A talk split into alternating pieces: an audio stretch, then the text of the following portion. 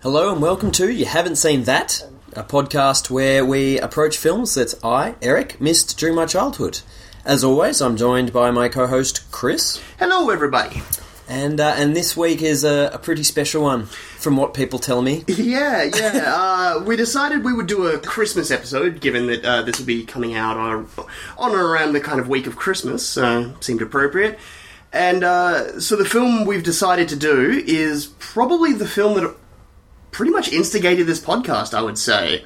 Yeah, it's, it's one of a very small handful that people wouldn't shut up about that I hadn't seen. Yeah, it, it's one that you just kept getting bombarded with. Yeah. And that's uh, John McTiernan's 1988 film, Die Hard.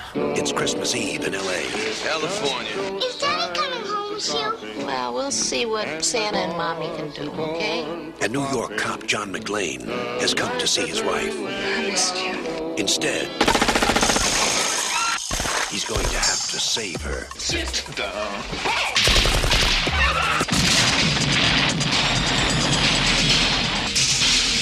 Bruce Willis, Die Hard. Got invited to the Christmas party by mistake. Who knew? Yes, and not only did people tell me to watch it, I wanted to watch it. I just haven't. So, so is there any particular? Re- it just has never really found a time or place to be able to sit down. And I watch think it, so. or- Yeah, I mean, part of it, I guess, like as as with a lot of these sort of more actiony ones, I had two sisters, so it wasn't as though I had another brother and we want to watch all the action films. They like sisters like action films. It wasn't a staple of the household, um, and we weren't just chasing them up and watching them all. And I guess I never saw it at a sleepover growing up or anything like that. And uh, I put a lot of effort into watching films, sort of as I was finishing up high school and going through uni, you know, watched the Alien franchise and stuff and the thing, but Die Hard's just one another one of those films that just never never quite made it onto my screen. Do you think that's might be because of the amount of sequels and stuff that ended up coming down, event like down the pipe eventually? That you just sort of dismissed it, possibly. No, Or- I'd say more that more about Rocky. Yeah. Um, no, Die Hard I know is meant to be uh, just just a genuinely good action film, and it genuinely interests me. Uh, the, the little bits and I have seen, and the, the characters and my understandings of them, the actors and everything, and the catchphrase and the whole lot just just really make me want to watch it. Yeah. uh, I, I think possibly the reason is I don't watch action movies on my own. that's okay. That's interesting. Yeah, I don't like if I'm watching a film on my own, I won't always reach for an action film, and if I do, it might be one I've seen before. Like uh, my go-to at the moment's Fury Road, just because you know, It's amazing. yeah, it's just Fury Road. Um, so yeah, it's it's not one that I I guess I don't watch films of my own much anyway. Um, but yeah, it's not not the first old action films aren't the first genre I'd go towards. I Yeah. go for something even probably often go art housey films even. Yeah, yeah. You, that's it. You go for something where you can just be by yourself, think, and absorb. And yeah, and films Yeah. that other people are less likely to enjoy. Yeah, that's it. You don't want to put on something super weird and have people in the room look at you like, why did you put this on? I know. I still Yeah. remember when I was like 18, I put on a Razorhead, and I just wasn't ready for it. Yeah, It's no, like, that's that's a hardcore one to jump yeah. in. I watched 10 minutes. I'm like, I'll give this another 10 years. I think. So did you didn't even make I- up to the no. lady who lives in the radiator and stuff? no, I just saw some of the uh, weird alien species, you Yeah. asteroid thing, and a dude walking around on a mo- barren surface, and I'm like, yeah, yeah, I'll, I'll watch this another time, and I will. Yeah. But anyway, that's that's a different story. No, this. Uh, this is one that I would enjoy on my own, but I, I think that's just the reason why I haven't. It's just uh, one I know that I will probably watch with other people sometime, and that just hasn't happened yet. Yeah, it's funny when we kind of had told a few of our friends that we were doing this uh, this film tonight. Um, so many of them have said that they want to just come and watch as well. Like it is just such a great group communal film to kind of sit down and watch. So I guess that, that's a good kind of way to kind of segue into what are your kind of expectations going in. Um, Or what, what, like, you've sort of said a little bit of what you know about it, and I think that's mainly well, I don't know a lot. Like, really, you know, there's still all the storyline stuff, but um, I, I all know the little nuggets that have seeped into pop culture. Yeah, kind Yippee of- Ki Yay and all that sort of stuff. Yeah. Um, John McClane, y- a young-looking Bruce Willis, just kicking ass. Back and- when he Mm. still had hair. yeah, kind of getting hurt but not getting hurt. Um, Rickman as Hans Gruber, um, skyscraper. Yeah. Yeah, So th- those are the things you know. So what are you kind of expecting then, I guess? Um, I'm just expecting Bruce Willis to be isolated on his own in a terrorist environment, and he's going to take matters into his own hands because he's got the right training. Fair enough. Basically, Yeah. Um, I, I can't remember if he's the ex cop or whatever. It's one of those those now cliched, if not always cliched, storylines. Uh, is what I'm expecting. Uh, I'm expecting him to just slowly pick people off, and then he's going to get the final face down. In between, he's going to have some great one-liners and just do some general general ass kicking, really. Yeah. Yep. Um, and yeah, some just quips and stuff. And some good gunfights. Yes. yep. So yeah, uh, I'm not expecting. I, I- I'm just that's what I'm expecting. Is probably how I put it. Um, All right. it's well- a very enjoyable shoot and slug fest. Well, not slug fest, maybe I don't know. Oh, Um, should, should we just jump into it and uh, see what you think? Yeah, let's find out. All right.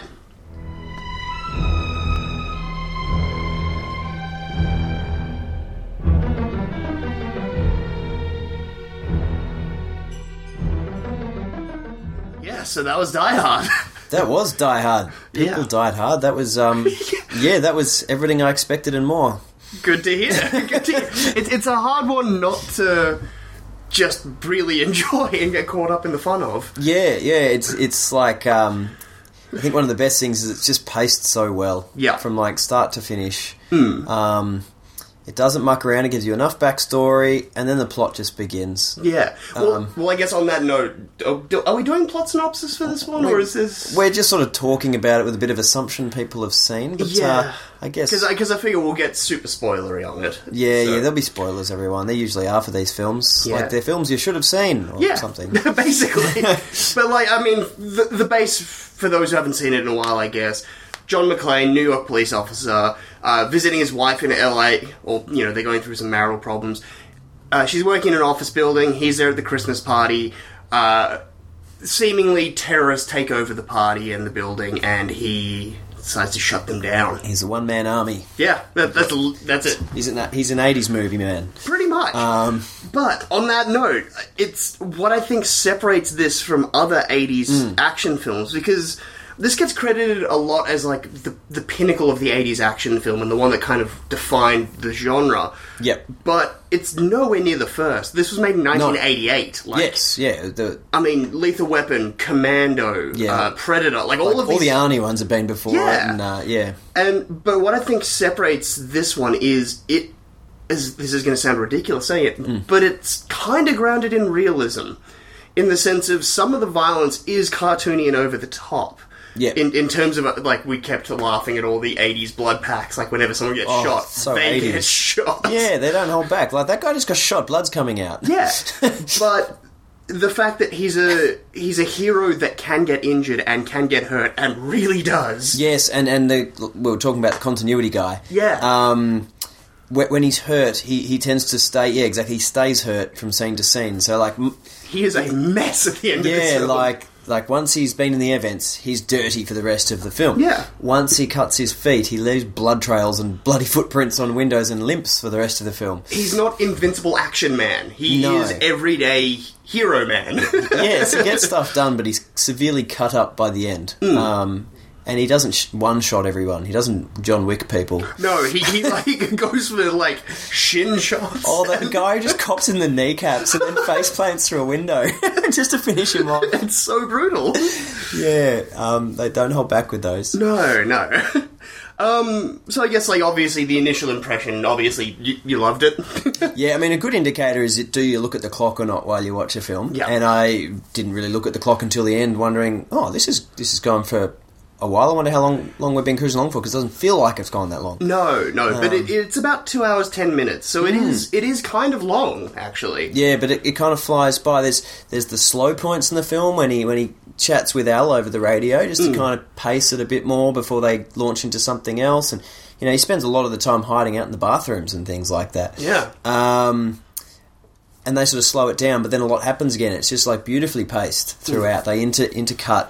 Um, all, and all the conversations pretty much are interesting or, or clever or witty or funny. Like there, there's there's really very little wasted wasted conversation. Yeah, and it's a film that works really hard to set up everything that it needs to for payoff later. I mean, the good example is like the first, the opening scene of the film is John McClane on the plane, and Yep. the guy gives him the advice. You want to know the secret to surviving air travel?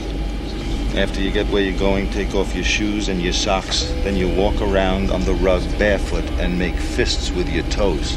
Yeah, and So- it's, I'm like, well, that's clearly going to have some significance. I didn't realize he'd end up barefoot for the entire film. Yeah, and it ma- adds to this interesting thing. And then also, even like the little stuff, like Holly getting angry at John uh, for not letting, like, you know, when she's not sure if he's coming or not, and she slams the photo down. Yes. That- It's just like the. Uh, so, you know, Hans doesn't know yeah. the connection. It's just the little subtle attention to detail stuff where the film pays attention to everything and. and everything seems to, everything I can think of seems to have a point. Yeah. Um, yeah, those little things are reused. Um, the first henchman who he kills, kind of by mistake, really, Yeah. is um, is Carl's brother. Hey, Bruder. I don't know, Aryan number one, yeah. Uh, tall, Yeah. tall robotic German man. oh, ho, ho, now I have a machine gun. Uh, That man. guy, yeah. Yeah. Um, and from that point on, you know, Carl is following orders, but also he is going to try and kill McLean. Well, I mean, he even he says it at the end there, where he's like, We are both professionals.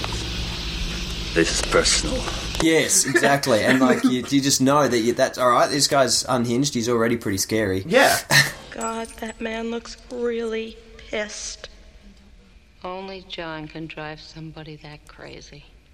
But um, i- it's fun because ev- like the terrorists. I, I'm using that in quotation. Yes, because that's essentially what how they treated the whole way through the film. yeah, I, they're just so interesting and entertaining. Like we kept saying that once the police and the FBI show up, we, we were kind of rooting for Hans Gruber. Because, Yeah, because American cops are so arrogant. yeah. But that was an interesting thing that you kind of brought up. That the film, it's it's really not painting the the law enforcement of America in a positive light. It's interesting. I actually picked. Well, I felt I, yeah, a few things like that. Like it, it was essentially having a dig at you know the, the hubris of the the cop in charge, and Mm. we've got thousands of cops. We're going to send in our SWAT team, and we're going to send a car to go upstairs. Yeah. whose idea was that? But you know, and then um, the FBI come in and take over, and they're having like borderline Nam flashbacks. Mm. yeah. and and enjoying those. But it's interesting, yeah, it, it's contrasted with all of those Powell positions Mm. being perfectly contrast against Powell, um, Al Powell, the, Yes. the flatfoot, the regu- the everyman cop who is the first to kind of get in contact with John. Yep. He, it- like, so it's sort of, it's, while it's making fun of the superiors in the police, it's m- kind of very cleverly taking its time to point out the average cop, though, Yeah. is a decent, good, intelligent person. and an individual, he, he he adds the humanism or humanity, I guess. Yeah. And then the others are just part of the machine. They they've climbed up the machine. Hmm. Um, and uh, one of the Johnsons seems okay. The other one's a crazy nam man. yeah, Robert Um, Darby. That's yeah. what happens when you cast him. But um, they also have a dig at, at the um, at the media. Yeah. Like. It's it, they don't make it too preachy, but you know that the media almost stuff it up for everybody by revealing it. Like, Well, they do. Like They that's, do, that's the yeah. Hmm. whole thing of what makes it so Holly ends up being a hostage at the end is because the media, Yeah. and people's fascination with wanting to know what's going on and break a story and things like that. So, Yeah. and just William Atherton doing what he did best, being an Yeah. eighties douche. yeah, it was great, and all the media characters were pretty useless, which was pretty funny. So, um, yeah, that they threw in a couple of social sort of digs, but didn't make that the They're not overt. no, no. Um, I mean, like RoboCop, for example, is an action film that has some serious social. That's what they. That was like the point of the film. Yeah, that's that's the whole purpose. It just happens to like shoot people in the dick along the way. um, but yes, no, but this one, yeah, they, they include those, and if you want to take them on board, cool. Yeah. Um, but um, yes, uh, what were we talking about before we went off on that tangent? The cops in general, I yeah, guess. yeah. and, the, um, the point that we would kind of you'd notice we'd notice the kind of satire and kind of Hmm. skewering of them.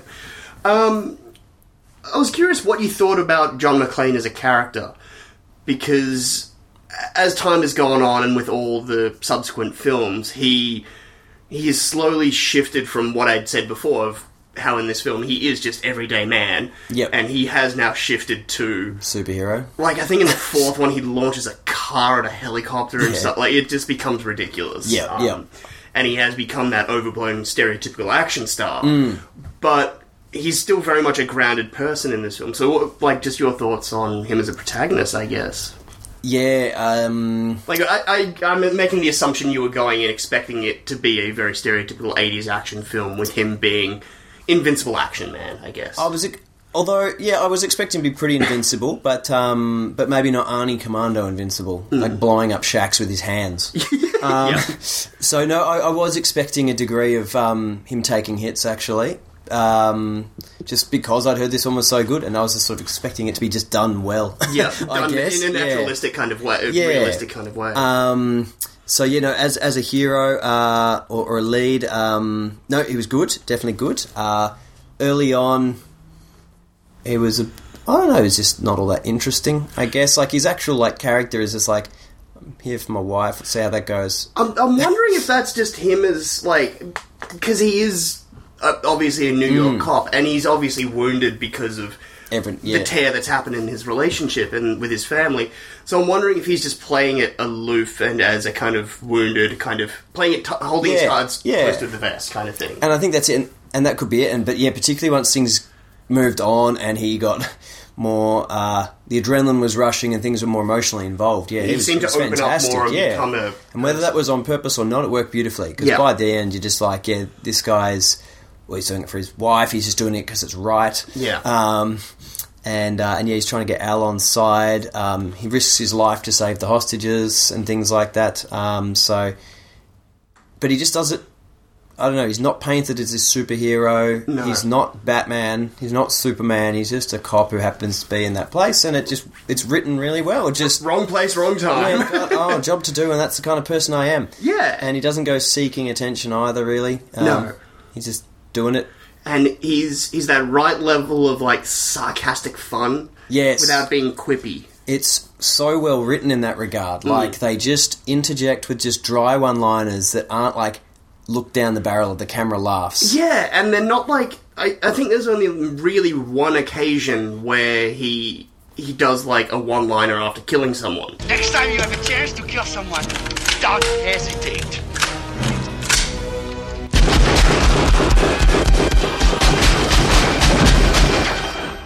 Thanks for the advice. But uh, other than that, he is just like the quippiness or the kind of r- dry humor that's coming out. It's just in scenarios. There's this scenario, like e- even just like little things.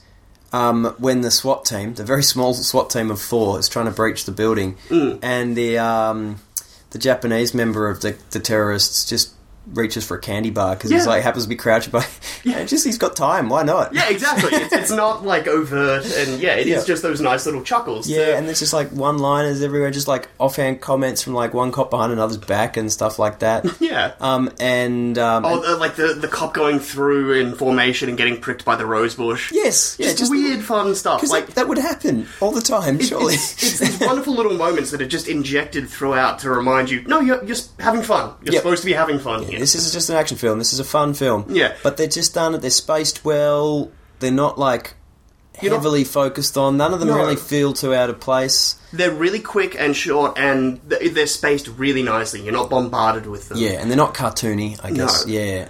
And yeah, I think drawing it back to McLean as a character, it is. It is just almost like a coping mechanism, or, or like commenting on Yes. the scenario that he is in. Particularly early on, he's running around just talking to himself. Yeah, yeah, because like it, it's a great kind of device to help him communicate and be more of a character, I guess. Yes, otherwise he's running around in silence. Yeah. just like, I mean, the air vent one, like, just, Yes. you know, come out to the close, we'll have a few laughs. Like, it's just, Yeah. like, a wonderful little thing of, like, perfectly explains how he. The, This his- sucks. this is how he's feeling as a character at the moment, injects levity, and also, you know, otherwise it's a silent movie. yes, yeah, and that, that's the thing with potentially with a lot of those sort of um, uh, action films, and particularly those sort of sneaky ones, so to speak, where you, it's a one man versus an army, and you kind of got to stealth your way around. Um, And I think the like other action stars of the '80s kind of got away with being silent for the most part and quippy Mm. because they can't really speak well. well, I mean, Arnie's a perfect example, isn't he? Yeah, Like at the that- end of the that's kind day, of what I he's mean. he's not a great actor. no, Uh, he suits his characters beautifully. Mm. Um, he's usually cast well, and you know what you're getting. Yeah. and he commits. Yeah. and um, but yes, he he relies on one liners and his presence. Um, and I think a lot of the the comedy, like doing a little bit of research and things, I think a lot of it actually was improvised by Willis himself. Actually, uh, really, yeah. because uh, like looking up like doing the like research and stuff before this This is his second movie. Yeah, what did he do before it? Well, he was mainly known um, for the TV series Moonlighting, Yeah, which is a really wonderful show. Um, it was like 85 to 90, I think. And so this was around the third season kind of time. Hmm. Yeah. And it's a, it's a comedy series where he and uh, Kathleen Turner, who in the series plays like an ex model actress, Hmm. Yeah. and he's a detective, and they have a detective agency kind of solving Ah, cases. yeah, okay. So it's like a f- really fun, light-hearted kind of comedic detective show. Yep. And so I think like he was predominantly known as a comedy guy on TV there you go. and to the point of like they didn't really want to cast him and stuff. So No, so you probably have it already written down. Who, who were their first choices? um, I think it was a lot of just the kind of staples. Um, yeah, I actually didn't write it down. S- Oh yeah, here we go. Uh, Sylvester Stallone, yep. uh, Harrison Ford, and Don Johnson. Oh, yeah, okay. Because those was around the Miami yeah, Miami Vice. kind of Vice era. times. Yeah. okay. Harrison Ford would have been interesting. It would have been a very different. Different film. Yeah. Yeah, Uh, he would have got the quips down pat. I don't know if he would have. Well, he though. would have got his own quips down pat. or if he would have lent in for the, to the more serious angle, because this would have been kind of post uh, witness kind of era, Oh, yeah, okay. and whether or not he would have tried to take it more serious, I guess That's a good point. Yeah. Hmm. That would have been. A, yeah. Yeah. It's, it's always fascinating to think about how films would have turned out. Yeah, but Whereas Stallone probably just would have kicked everyone in the head. uh, it, that would have become a, a stereotypical '80s action movie Hmm. at that point, and I, I'd imagine the same with Don Johnson. Hmm. As much as I love Harley Davidson and the Marlboro Man, which is his '80s action Yes. movie, but yeah. Um, but I think the, the fact that it is Willis in the role and it being only his second film kind of helps add that everyman aspect to it. Like he, Yes. he wasn't a star. yes, exactly and things, right. He so- wasn't. Uh, it wasn't like here we go, big name, off Yeah. we go. And, and I mean, the coincidence is this went on to make him Bi- massive. This was his breaking. Yeah. yeah, yeah. Yes, and look at him now. And it's such an amazing and iconic performance for your second film out as Mm. well. Like, so just hit the ground running with it. and he like there's so many good supporting characters and we can talk about them in a minute but it's Yeah. it's his movie like he's he he's Yeah. got to own it Yeah. um if he'd been rubbish then the film would have been very different yes, ve- uh, very true. um but in saying that he was perfectly juxtaposed or whatever uh, by Alan Rickman Yeah. in his first film. that is first was it That was his first film. S- straight off uh, Shake- Shakespeare or Yeah, whatever. he, I mean, obviously a very, very well established theatre actor. Yep. Um, but yeah, this was his first uh, motion picture. very cleverly cast because Yeah. Hans Gruber is such a an intelligent character yeah. um, and such a measured calm character I could talk about industrialization and men's fashions all day, but I'm afraid work must intrude. Well done to Yeah. the casting agents. Like, yeah, Like- well, uh, I've got the, the story behind how that. sort Yeah, I'd of, love to uh, hear it. Happened. So um, it was in the spring of 1987. So like when they were in Mm-hmm. pre-production, uh, producer Joel Silver and director John McTiernan attended a performance of the play Dangerous Liaisons, in which Rickman was playing the evil. Vicmont de Valmont. Uh, they immediately both realized, holy crap, this is Hans Gruber. We found him. Yes, we, we found him, and they uh, Rickman had really no interest in being a film Mm. actor, and yeah, got talked into it, and as they say, the rest is history. Yes, it is. Yeah, So, yeah, and um, and him is like, is he's great in every scene. Yes. Um, like as, as soon as you you really meet him and he starts talking, you're just like, awesome. I Ah. it- it's almost like you just mentioned that you know this is Willis's film, Hmm. like he owns it. But I would dare say Rickman steals the film from him almost. Yeah, yeah. No, in, that's in, it. in the Br- sense of like he- he's the more memorable character because Yes. he is so charming and interesting and Rickman plays him so well. Yes, he's a he's a true character. Willis's performance and his his commitment and his energy and stuff is just fabulous. But yeah, no, in terms of actual performance, yeah, I'd agree. Rickman's is just fantastic. Yeah. um, and together. Like, It's if you just- took either of them out, you'd need a damn good replacement. Yeah, that's it. Um, You, you can't even think of anyone, I, honestly, off the top of my I head. know that's it. Like if you if you swapped out someone else for Gruber, you'd just have an you know that it just wouldn't work. yeah like it's just, yeah exactly. It's such It's, an it's that iconic one. perfect yin, yin and yang balance that they've Yeah. got going there. And So. I, I do qu- I did quite enjoy Gruber's sort of um, very measured sl- sort of decline from total control to losing control. So Yeah. in some films, you really just notice the point when they lose control. Hmm. His was just so gentle that by the end, you just you know he's just losing grip on the situation that he had perfectly planned. Like Um, so eloquent and yeah, yeah, and so you, calm. you barely even notice until towards the end his hair's more ruffled. And, yeah, and, the ties come undone as yeah, well. and he's just so perfectly groomed and educated and measured early on. You're just like, yeah, you don't even think about it. But it's interesting though. There are these little nuggets that he lets slip throughout that you s- could possibly think maybe he's not. He's just putting on those airs. Mm. I mean, initially you do like when he first enters the the kind of boardroom area where there's all the models of all the projects Yes. the Nakatomi It's Corporation all a have done. big sort of performance almost. And he has that wonderful. He quotes Alexander the Great. And when Alexander saw the breadth of his domain, he wept, for there were no more worlds to conquer. yes, yeah. And you know, he then punctuates it by saying, you know, the benefits of a classical education. Benefits of a classical education. precisely. and so you're like, oh wow, this is who this guy is. Yeah. But then as the film progresses, he keeps sort of doing these things of like, I read it in Forbes or I read it in Time. So it's Oh, just yeah, these okay. things of you might not be educated, you're just. Re- like you know, reading magazines to keep abreast and seeming this sort of thing. Possible. Yeah, interesting. that's just a, No, no, Uh, just no. something I'd I don't kind of mind noticed. Hmm. that. And what I also like too with his whole like uh, let's call him terrorist, his terrorist crew, Hmm. is they're all very memorable. Yeah, So that's that's what because so many other um, films like this, we got you know one man army sort of films. They don't necessarily have a memorable opposition apart from the the lead, who's often not a great like think of Bond films.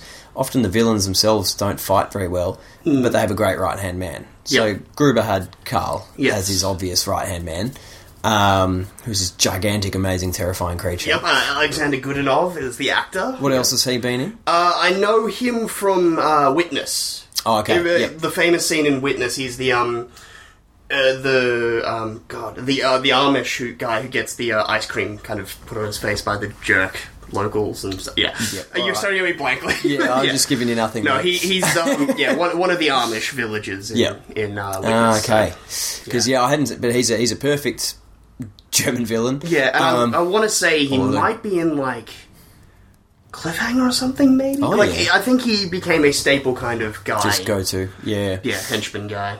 So he was an obvious standout, and then um and then the, the nerdy hacker dude. Yeah. He was great. Um, Can't remember. You can't No, remember I- the character's I- name. That yeah. guy. Uh, and he- he obviously stood out just because he got enough screen time, and you, you learned a bit about his personality. He wasn't there to fight. He and he And they're all dressed distinctly as yes, well. the costumes are everyone's a bit Everyone different. has their own look. um, that you know that they go for obvious stuff like there's you know the, the in, ethnicity is used for a bit of identity. Yeah. Um, you know, you got a couple of blonde guys, but you know, one's got short hair and glasses, one got long hair. Yeah, you they- know, they- you got the and- Japanese bloke. You know, the one guy's wearing the dark sweater, and yeah, it's- yeah, yeah, you've got all but the. They all get a little bit of screen time. They also, I think, from memory, pretty much all of them get a line or an Hmm. isolated um, bit where you sort of see them doing something. they all have a moment. Yeah, they all get a moment, so that they're a recognisable crew. Whereas some other ones might have a one or two, three recognisable, and then just cannon fodder. Yeah. Um, whereas these guys, the other guys were cannon fodder. Really, you knew they weren't going to last because they No. weren't getting many lines. But They're you essentially red recognise shirts, them. but yeah. they're, they're given more than a red shirt. yeah, so you recognise them when they got their kneecaps shot off. Um, You're like, oh, that guy's dead now. Hmm. Um, so, yeah, I thought that was, that was another great just attention to detail. Hmm. Um, and then other supporting characters. How much was eighties? Brad- how good was eighties Bradley Cooper? Oh, yeah, that, that was amazing. Uh, when the character of Ellis first showed up on screen, Eric just yelled, Holy crap, it's 80s Bradley Cooper. And it's a, a character that uh, throughout I've always been like, yeah, he, he serves a purpose. He is yeah, the douche guy. He Yeah. is 80s douche douchebag. Yeah. But I never really this time watching it, it's it just was so clear how awful he is as a character. yeah. Hans, Bobby, I'm your white knight. Like he's he's great in the film. His Yeah, he's performance is brilliant. fantastic and he serves a very distinct and necessary purpose. Yeah. But god what an ass. Yeah, there are many good people in, in it. Um, that's why you almost go for Gruber because he's actually comes across as, apart from breaking the law and killing people. Yeah. Um, I don't know. He seems to have personality or something, and that's why you sort of, like you said, we kind of side with him because he actually seems to be making like logical decisions, and you, it's a weird thing. And I shouldn't be going for this guy. It was what's that line from Pulp Fiction? He's got personality, and personality goes a long way. Yeah, that's it. So that's how well written he is and acted he is. But Mm. um, yeah, eighties guy. Like he just had that amazing smarmy grin and just Oh god, yeah, the scene where he is on the radio, um, trying to convince John to. Oh, and he's getting his eighties businessman Wall Street deal He's got face the on. leg up and the simple like thumbs up. Yeah, hey buddy, we'll seal this. Show him the watch. Later. Well, go on, show him. What are you embarrassed? It's just a small token of appreciation for all our hard work. It's a Rolex. It's it's a thing where you feel absolutely nothing when he dies. No, you're like, oh well, at least we don't have to put up with him That anymore. didn't work. yeah, good try, buddy. Yeah. I love Gruber during that scene as well. It's like you figured it all out. The well guy done. comes in thinking he's on the same play. He's playing the same like. yeah, He's not. he's no, got you're- zero ideas at all. Yeah, you're not on the same playing field. You're not even playing the same game. No, like, you just you you bluff for a living, and that's about it. Yeah. Um, but it's i think honestly um, all the kind of interactions between the characters i mean hans gruber is amazing but i Yeah. think the interactions you get between um, mclean and powell are so Mm. wonderful and it's i mean obviously the go-to is the scene where he's picking the glass out of his feet Yes, telling yes. him to like Oh. find his wife if he doesn't make it like, Yeah. it's so heartfelt and amazing but yeah, he's that partner he needs on the outside, someone to be able to talk to. Yeah. To kind of keep him going, keep him grounded. Yeah, and the the kind of relationship that they end up sharing and the Mm. banter is so well written and so developed. Yes. Despite the fact that they literally share the frame once, twice in the film, Yeah. it, it's really well done. Yeah, yeah, that was um, particularly because at the start, like Al is is not doing a great job as a cop. Let's be No. honest; he just wants his Twinkies, and uh, and that's about it. But then you get real depth and backstory for him Mm. as a character. And he's he's he's got his head switched on to at least like we we're talking about his humanity early on. You're like, Yeah. what are you doing? You can't do that. Which which makes it the perfect kind of the level headedness kind of works so well for the crazy overblown situation Mm. McLean's in. It, it's a wonderful guy to help check the barometer pretty much for what's Yes, going yeah. on. And keep yeah, keep him level headed. Yeah, and it's interesting. And you were saying before um, how the movie works because it is relatively grounded in realism, and uh, for an action movie, it, it, it is like Hmm. a lot of the the stunts and predicaments Willis gets himself into are most of them are relatively believable. I mean, Hmm. you know, he bungee jumps with a essentially with a with a with a hose. The fire hose, yeah. that worked out pretty well, luckily. But and, um, and that it survived the C four explosion. yeah. Yep. The roof blowing up. Yeah, even though it, the one C4 block he dropped earlier like blew out an entire building pretty much. Yeah. Um, and then like there's a couple of other moments, like even in the elevator shaft when he falls, but somehow manages to grip the one lower. Like you know, there's a couple of Without those like dislocating his Yeah. like shoulders. yes, and so there's a couple of those moments where you're just like, which you know, if you really cared, you go that wouldn't work. But the rest are all pretty believable. Like Hmm. Yeah. like the shootout with Carl and Gruber. Um, when they shoot out all the windows and the glass, like he's just scrambling behind desks. He manages to shoot a guy in the knees. That's how that guy dies, basically. Yeah, and then he has the moment where he's they're just bombarding and shooting on the glass, where he's just like, Jesus Christ, Yes. he can't deal, and he just looks for an exit. Yeah, he's just like, I've got to get out of here. You're like, like, it's I- like, I'm I'm not- not going I to get up can't and hear one it. shot everybody. Yeah. And, and perhaps that's another good part of the film. There's only 12 terrorists, I think, Yeah. aren't there? They get- Thirteen. Oh, yeah, no, 12, 12. 12. And they get picked off so slowly. Yeah. It's n- and, like, you get a, lot, a long way through the film, and, you know, I was like, he's taken out five.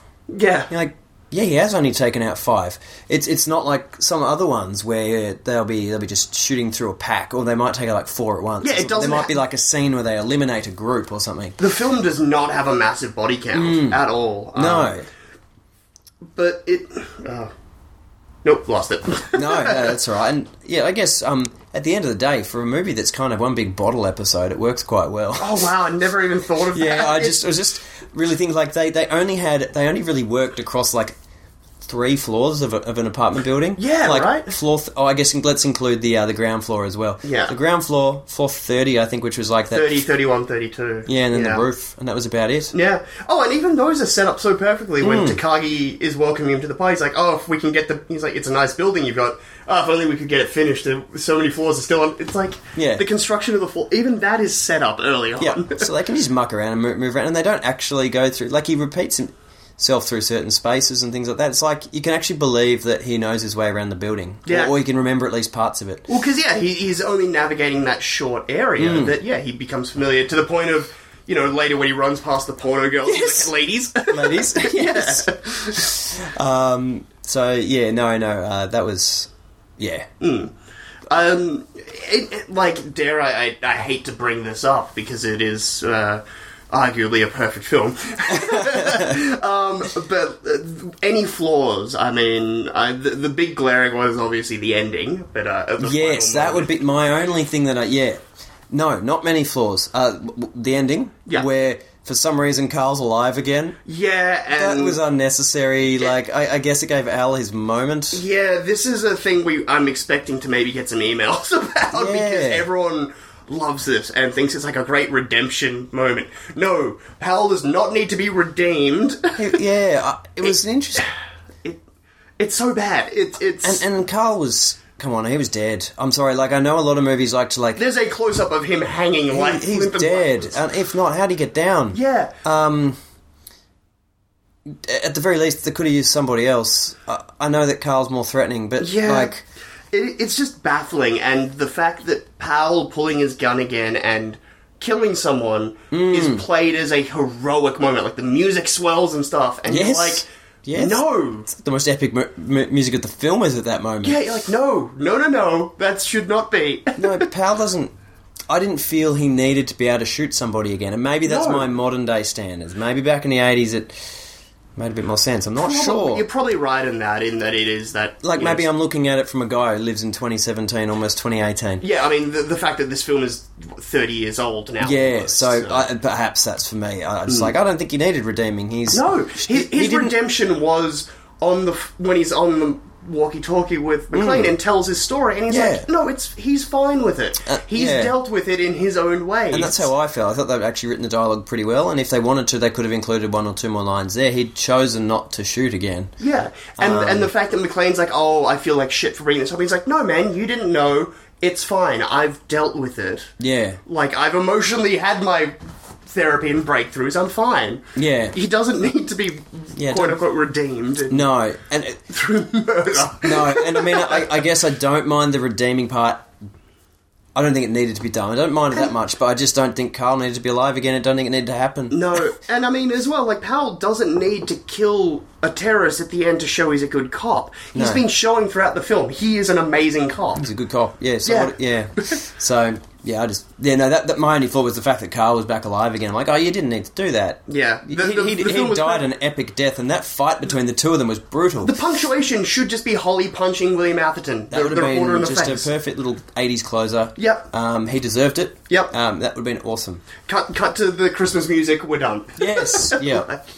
Um, well, that's that could be something. Oh, sorry, I'll let you go. Oh, No, no, I was just going to say. I, reg- otherwise, it, there weren't really any things that major things that really jumped out that or that I can really remember right now of having an issue with. Hmm. Um, Well, the other night, uh, we're at- when we were at the, the pub and things before you guys Hmm. all went off and saw Star Wars and things, we were having a talk with our friend uh, Colleen, who's a um, sometimes co-host on the Criterion Quest, the other podcast I do, and we were saying we were going to do this as our Christmas episode, yes. and she was maintaining like, yes, it is a Christmas movie, Mm. but it's only tangentially Christmas. Yeah. and I was trying to kind of do.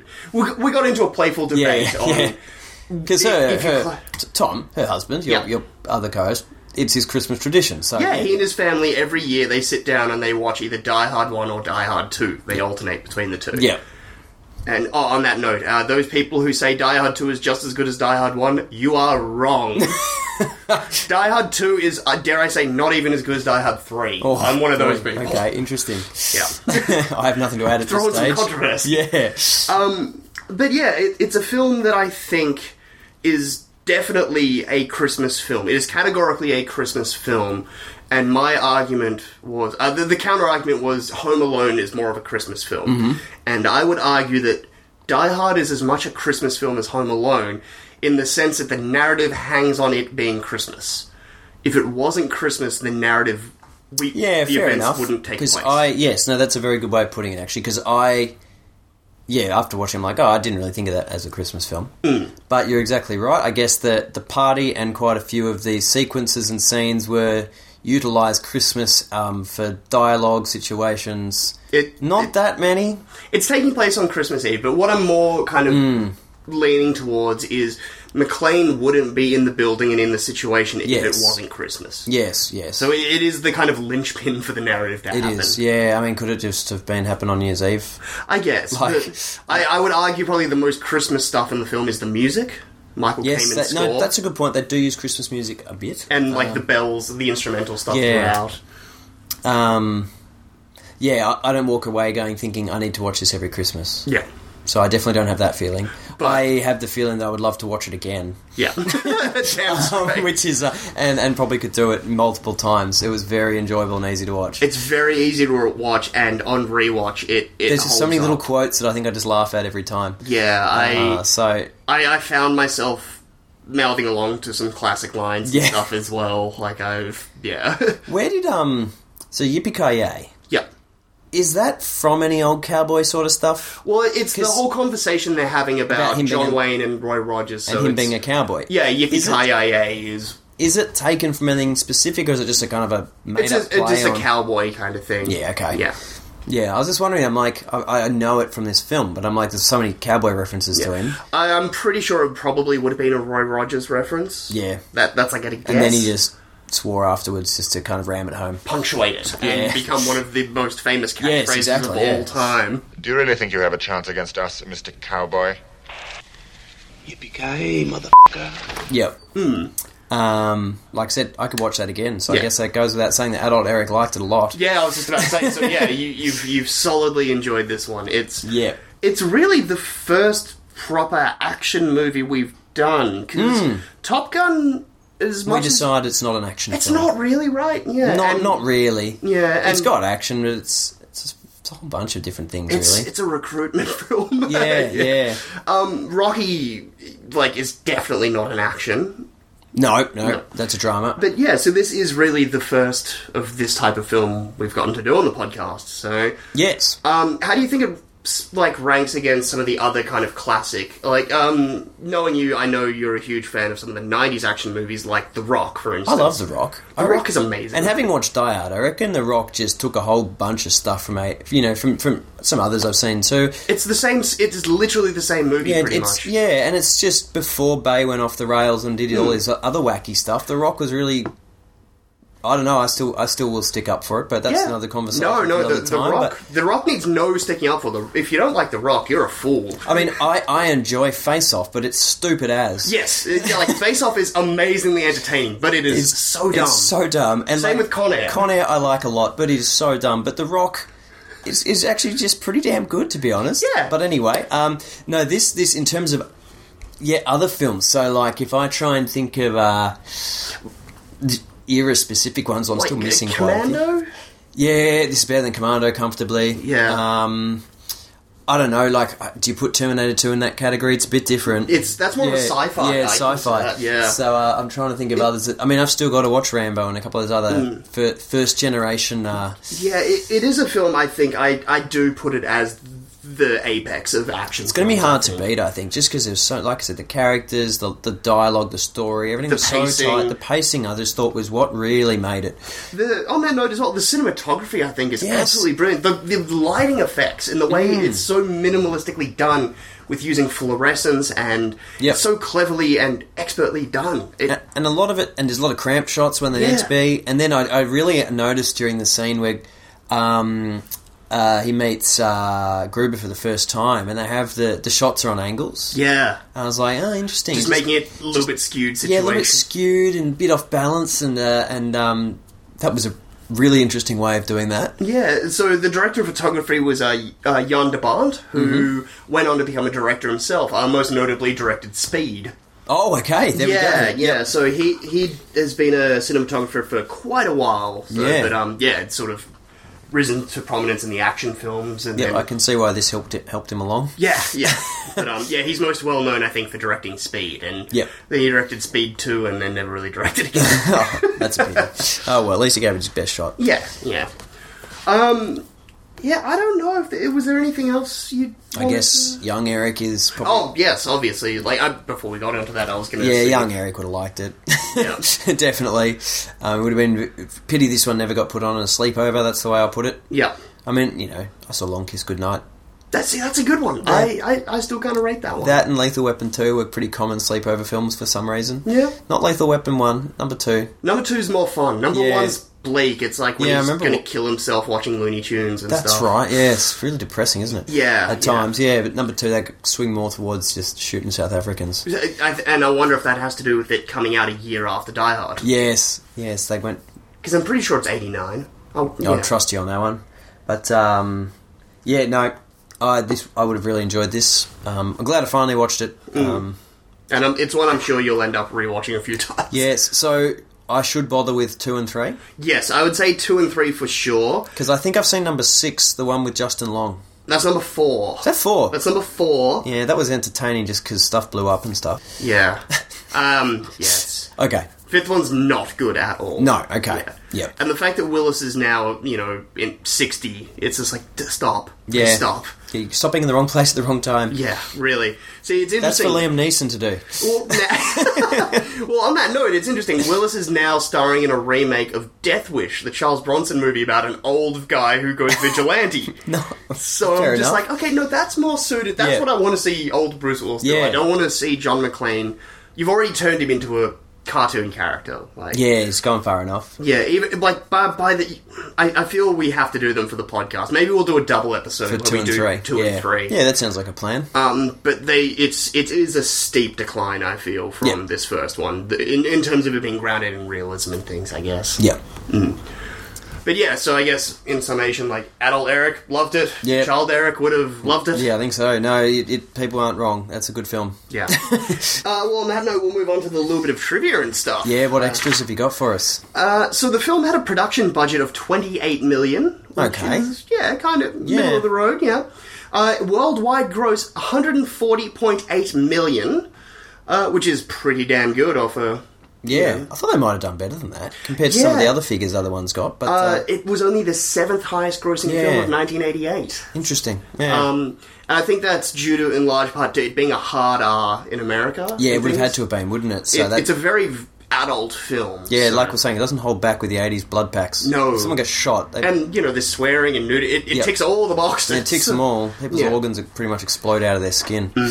Um, so yeah, it, it didn't do amazing, but you know, did fairly well, Yeah, it did and well, it's but- you know gone on to now ha- via reputation be considered Yep. one of the best. Uh, it was nominated for four Academy Awards actually: Okay. Best Sound, Best Sound Effect Editing, Best Visual Effects, and Best Editing. Best editing. Cool. Yeah, Yep. which I pay. Uh, on recording this, actually, it was inducted into the National Film Registry yesterday. Yes. Uh, yeah, they're very coin- perfectly timed. Uh, they announced yesterday, at the date of us recording this, Yeah. the uh, films that were going to be inducted at the end of the year to the National Film Registry, and Die Hard is one of them. There we go. Yeah. Uh, it's also ranked number 122 on IMDb's Top 250. Pretty damn good for an action film. Yeah, especially for one that you think is very commercial and very ch- like. it's churned out that many sequels. Like, Yeah, that you're just like, uh, what? It, like, it could be e- such it's so easily dismissed, but it's Hmm. Yeah. like it is It's recognized. just such a reminder of movies that churn out sequels. Is usually there's a reason for it. yeah, the first one is usually decent. Like the first Saw is really good. Yeah, so I- original. yeah, first Rocky that was great. yeah, um, etc. etc. Yeah, Um, mm-hmm. Lethal Weapon. I'll throw into that category and things. Yeah, Nightmare on Elm Street. yes, exactly. Like all, how many of those are there? But the the original's fantastic. And I would argue number three as well. Yeah, I haven't seen any others. Hmm. um, so there was. You noticed in the credits that it was based on a novel. Yes, I did. That kind of blew your mind a little bit. I Did think. it did? Yeah. It made me think of some novels of my dad's that I read actually back in the day. Really? Yeah, he used to read these books by an author called Alistair MacLean. For anybody who's uh, Hmm. listening out there who's read them before, and I used to love this awesome one. I was thinking of it when I saw that uh, of these uh, similar sort of situation where uh, terrorists kind of I can't remember quite how it was, but they essentially hijacked the Golden Gate Bridge Huh. In a way, and they, they held some sort of hostage situation on the Golden Gate Bridge, and it was pretty awesome, actually. So they're kind of more like actiony, less analytical Tom Clancy's almost. Yeah, yeah, basically. Um, so that might maybe it's one of those kinds of books. But anyway, do Hmm. Yeah. go on. Uh, so it was a book by Roderick Thorpe called Nothing Lasts Forever, and turns out it was a series of books. And uh, the first one was actually made into a film in 1968 called The Detective. Uh, was a bit of a box office success and things. And when a, a movie based on the sequel went into production, the studio was contractually obligated to offer the lead role to the previous actor, who was Frank Sinatra. What? Uh, Sinatra was in his early 70s at the time and obviously turned down the project. Yeah, fair enough. Wow. Uh, after that happened, uh, the story was then drastically changed from the original source novel to distance itself from that previous film, Yeah. The Detective, to kind of. The, the base elements were kept and then it was shifted into its own Own world. unique story. Yeah. Before I forget, I think Alistair McLean wrote the Dam Busters. Oh, okay, yeah. I think, yeah. Okay. For one that you will know. Yes, no, I- very I could be wrong, but I'm pretty sure I, that was his. Anyway, Uh, Bruce Willis received a then unheard of five million dollars as a fee for uh, a fee that had to be personally approved by Rupert Murdoch I say that's pretty decent. for being a second film and off of TV, I guess. Yeah. But I think that he'd won either a Golden Globe or an Emmy, and was, Oh, he was and a rising Moonlighting was a star. huge show. So I Yeah. think. It was like the equivalent of casting, you know, Will- Jennifer Aniston or Matthew Perry at like, you know, after season two or three of Friends. Will Smith, even Yeah, si- similar Yeah. kind of thing as what happened with Independence Day, Yeah. like going from Fresh Prince to we we're getting this guy. yeah, Yep. because he's the hot ticket right now. Yep. Yeah. Uh, the Nakatomi Tower is actually the headquarters of 20th Century Fox. Hmm. uh, the building actually charged itself rent for the use. oh, sorry, the company charged themselves I use. bet you Murdoch paid no tax that year. Yeah, that's it. It's a total, like, in one pocket into the other, like, write off. That's genius. Yep. Very clever. Yeah, and uh, that was about it. I had. Uh, for yeah, trivia great. things. No, that's some good stuff. Yeah. But I guess unless you've got any other kind of final No, I thoughts, that'll think uh, I probably think we've covered it well. Yeah. yeah, wrap it up for the greatest action movie ever. yeah. It was good. Mm. It's good. Um, yeah, I can't think of. Yeah, it's gonna be hard to beat. That, Yeah. that was that was really really good. nice. Um, well, we had actually previously pulled a film out of a hat. Um, if you'd listened to our previous episode, the Muppet movie, we kind of record scratched and decided to just jump ahead and do Die Hard now as a Christmas film. Yep. I think we'd mentioned that earlier in one of the previous episodes.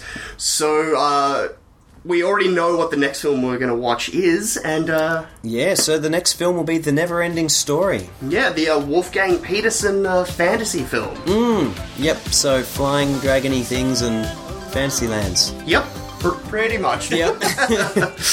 So I guess um yeah, tune in for that. But um if you have any comments or queries or have any suggestions for films you think we should throw into the hat and you're not sure if Eric might have seen, feel free to send us an email at haven't seen pod at gmail.com. yep, that'd be great because uh, there's, like I always say, there's there's heaps. Yeah, you and can probably every- tell. Yeah, and, and everyone out there has different childhood films, so Yeah, we'd love to hear and from you that's and what it's all about, really. yeah, know Uh, what some of yours are. Yeah. But um, no, thank you again for listening. Um, I think we'll leave it at that. Yeah. Uh, I'm Eric. I'm Chris. Good night. See you later. Oh, the weather outside is frightful, but the fire is so delightful. And since we've no place to go, let it snow, let it snow, let it snow. Please rewind this cassette before returning it to your video library.